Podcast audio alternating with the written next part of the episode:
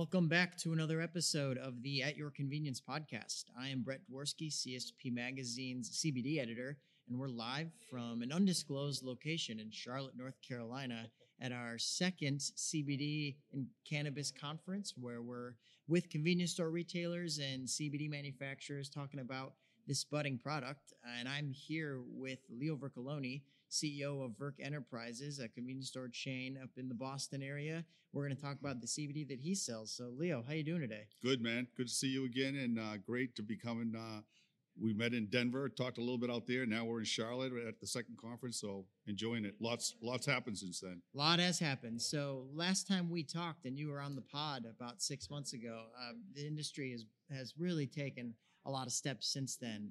Uh, you mentioned that you guys started selling CBD in early 2019 in gummy form, tincture form. Uh, how's it all going? Can you give us an update of how things have been in the past six months? Sure. So we actually started playing with this product about two years ago. Uh, but really decided to get dedicated to it at about the first of the year. And when we talked in uh, Denver, we were still figuring out some things. But since then, um, we had a wonderful summer with it. We are now selling uh, as much CBD as gum and mints in a, on a month-to-month basis. Uh, obviously, CBD is a much higher ring, so uh, it, it's that helps to it. But uh, it's it's a product that our customer is kind of gravitating towards. Are customers gravitating this in the way they would to gum, as it's very impulse, or are these planned purchases you're seeing? Yeah, so our customers have a lot of questions, as most customers do, and uh, we're really learning that we have partnered with a few different companies to assist us in the training and the development of our store level personnel to help assist them in. And we've kind of adjusted our mix of what companies to bring in. I think it's very important when you look at the CBD category that uh, we you deal with supplies that are transparent, that uh, do multiple testing, um, cert- certified, and and I've found that those companies that are presently in the medical marijuana field uh, do a wonderful job in uh, making sure that we have a legitimate, tested, certified product. So, what is your process like with these suppliers and ensuring that the products are tested? What's your communication like with them when you're trying to find new suppliers? Uh, how, how deep into their history do you really dive in, in terms of your due diligence? Yeah, so we, we, we dive to pretty deeply into it. We really want to know who the players are and, and what their background is. And like I said, those that are in medical marijuana, they're already highly regulated by the states in which they operate. And for them to do anything uh, improper or illegal with the CBD portion puts them at risk for their for their CB, for their uh, THC compound. And and uh, because they're sister plants, there's a lot of parallels between them. Um, we've uh, basically learned a lot from a company out of Vermont uh, called Ceres, C E R E S, and we've been using them to assist us uh, in all the training and education uh, they supply 60% of the medical marijuana in Vermont and have three individual CBD stores. And we've been taking advantage of that, of that, their resources to train and educate our people. A lot of retailers have told me that they stick to one supplier because it's very seamless and easy to, to kind of track. And once they know that supplier's history, that it's, you know, they don't have to dig much further beyond that. How many suppliers do you use? Or is it, you know, use a lot, use a little? So, you know, we're a 32 store chain. So we are experimenting with different suppliers. So all of our ch- stores are not the exact cookie cutter right. approach.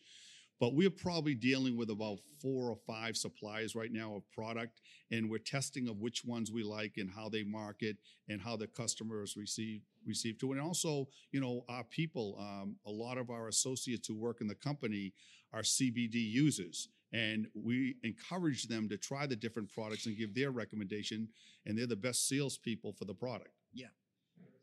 Speaking of salespeople so educating store employees is one of the biggest hurdles that retailers are facing with cbd you, you walk into a dispensary those employees really know what they're talking about and if c stores are really going to become a common place to sell cbd the employees better know better be able to talk about the products to the customers. So, what's your method of teaching your employees about CBD? Uh, do you have any specific way or process of going about that and teaching them what these products are all about? So, we're still learning and developing because our customer, their number one preference for all of our industry was a, they went into the store is a quick service in and out. So we need to protect that. But they also have a lot of questions about the ailment, uh, their insomnia, their, their their pain point, and what is the best product that will work there. And um, again, I'm going to mention the company we're working with in Vermont that has three retail CBD stores and has allowed us to go up. So far, we've sent um, six or eight people up to their facility uh, to learn, and we're going to be sending another dozen to understand, you know, the different aspects of what it takes to sell in a CBD store retail environment, and um, you know, and then try to capsulize that into our individual store operations with a with a much shorter uh, you know, level of communication to the consumer. Um, but our store managers, we want them highly trained. We want them to be very knowledgeable, highly sophisticated. And if customers need to be educated on a, with more in-depth uh, communication, we try to get them over to our manager to talk to them about it. Yeah. Do you, you guys offer uh, pamphlets or brochures in stores or, or Sure, we do. of, you know marketing material? Yeah, we do all that, and our suppliers supply, you know, will give us those things, so we can get all of that directly.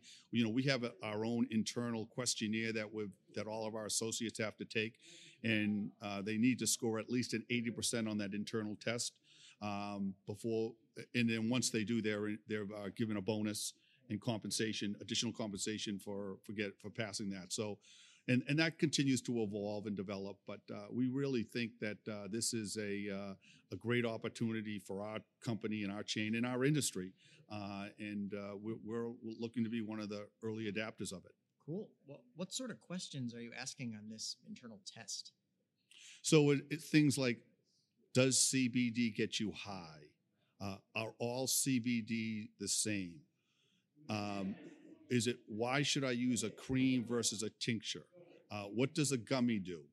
Um, you know, what does it have any after effects? So there's a number of different questions we ask, and uh, some of them are open ended, or some of them are just yes and no. And you know, what did the 2018 hemp bill do? Uh, is CBD legal?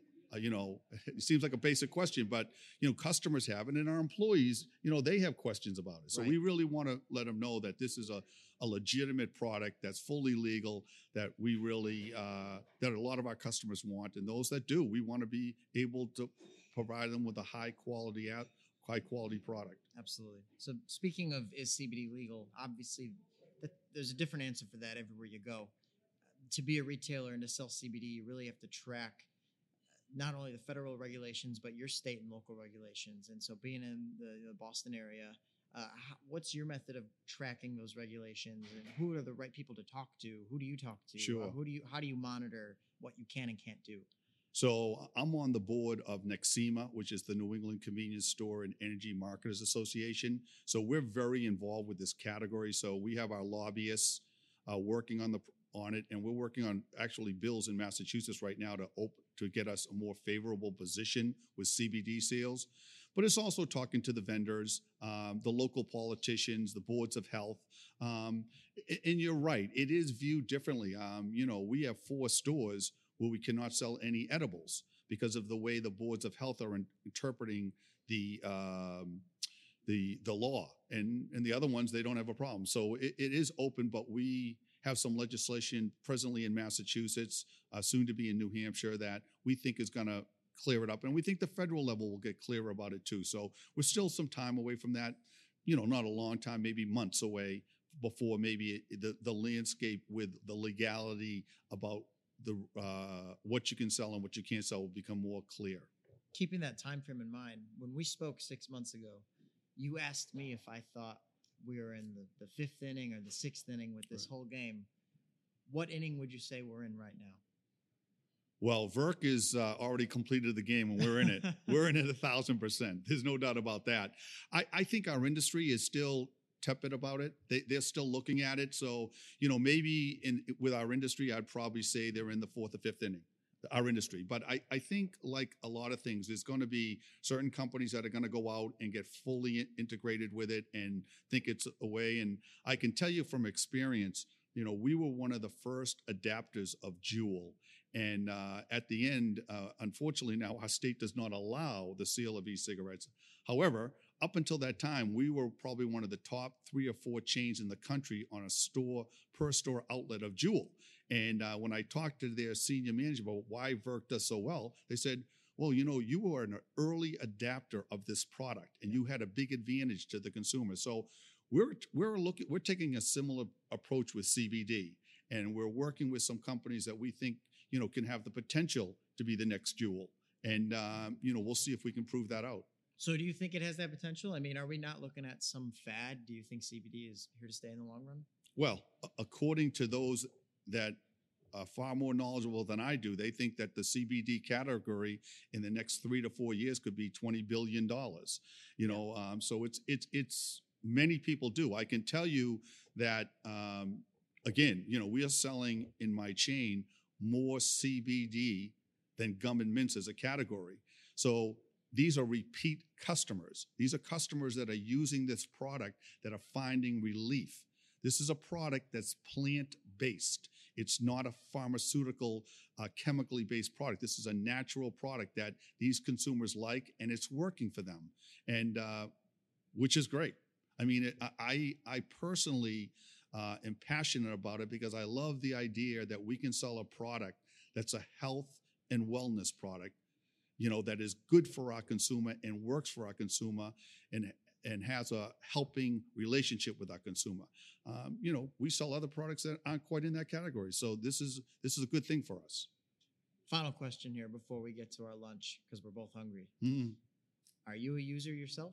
Yes, I do. I I, I have uh, I like to bike. Uh, and there's a couple of pain points I have after strenuous biking. I use it, and also I've found that uh, you know I'll take some with a late afternoon coffee just to relax. And it's, it's kind of funny. I didn't real when I was out in Denver, I went to a couple of shops that were offering CBD with the espresso drinks, and what I've found is the caffeine and the CBD works nice. You get a little bit. I like I like hot coffee, and I also like the relaxation. So there's a nice sensation there. So I do it both ways, but um, you know I've also found that uh, there are certain brands that work better than others. Yeah. I've found that you know for these ailments I've had, I've tried some because obviously in the industry I've been given product to try, and um, there's some I go back to, and and I will say that the products we're selling in my stores are the ones that working. And and and I should I just want to add too, Brett, that Yes. you know that our industry is really focused on items that are in that ten dollar range, and and I understand that we've been in the industry for forty years, but we're selling items now that are thirty to forty dollars with this with the Ceres brand that I'm carrying, and there's nothing wrong with that. Our consumer. You know, respects that product. Now they may have started with an, a less expensive product, and they've moved up to this. And um, you know, this is I'm I'm totally confident when they buy the legitimate product from me at whatever price range, but on the higher price ranges, that they're getting a legitimate, legitimate, authentic, uh, highly tested, and and results driven product. And um, and our consumer is not afraid to spend fifty dollars. And when you think about fifty dollars at forty five percent margin, how many Snicker bars, or Coca Colas, or Red Bulls do you have to sell to make that kind of profit? More Snickers than I've probably ever had in my whole life. well, not me. I've eaten more Snickers than that, but I will say eventually that hopefully might be the case. Yeah, that's incredible. Well, uh, Leo, it sounds like things are going exceptionally well. This is such a hot industry, one of the hottest on the market right now. Uh, we're excited to see where this goes, and thank you as always for coming on the pod to talk about it. Thanks, Brett. And you know, maybe we should uh, reunite a year from now because I think uh, we'll have a much better understanding of where this industry is, and and it might be that it was kind of a fad. It didn't work out. It's not the way I think it's going to be, or it could be that this is really blossoming and that our industry is a leader. You know, I just want to add one other thing. At the session today, they talked about who are the leading sellers of this product in, with the consumer, and it's presently pharmacies are number one, um, health stores are number two, uh, smoke tobacco shops are number three, and specialty groceries four, and convenience stores five. And to me, that's a missed opportunity. If this is going to be a $20 billion business, we don't want to be number five. We want to be one or two, and we should be one or two because we have the consumers that will use it. And and but I think again, I think what the what we need to understand as retailers, get authentic authentic products. Get products that are legitimate. Get don't start out where a consumer tries something an inferior product and gets turned off and and I think that hurts our whole industry. I'd much rather go on the other end and getting you know very sophisticated, uh, you know high level products um, that that a lot of vendors here to have, and there are a lot of vendors that do that, and and give our cu- customer the right product, and they'll have no problem buying this from us um, as they would a, a pharmacy, a CVS or a Walgreens. Right. Leo, thanks again. Okay, Brett, thank you. stuff. Good Thanks. stuff.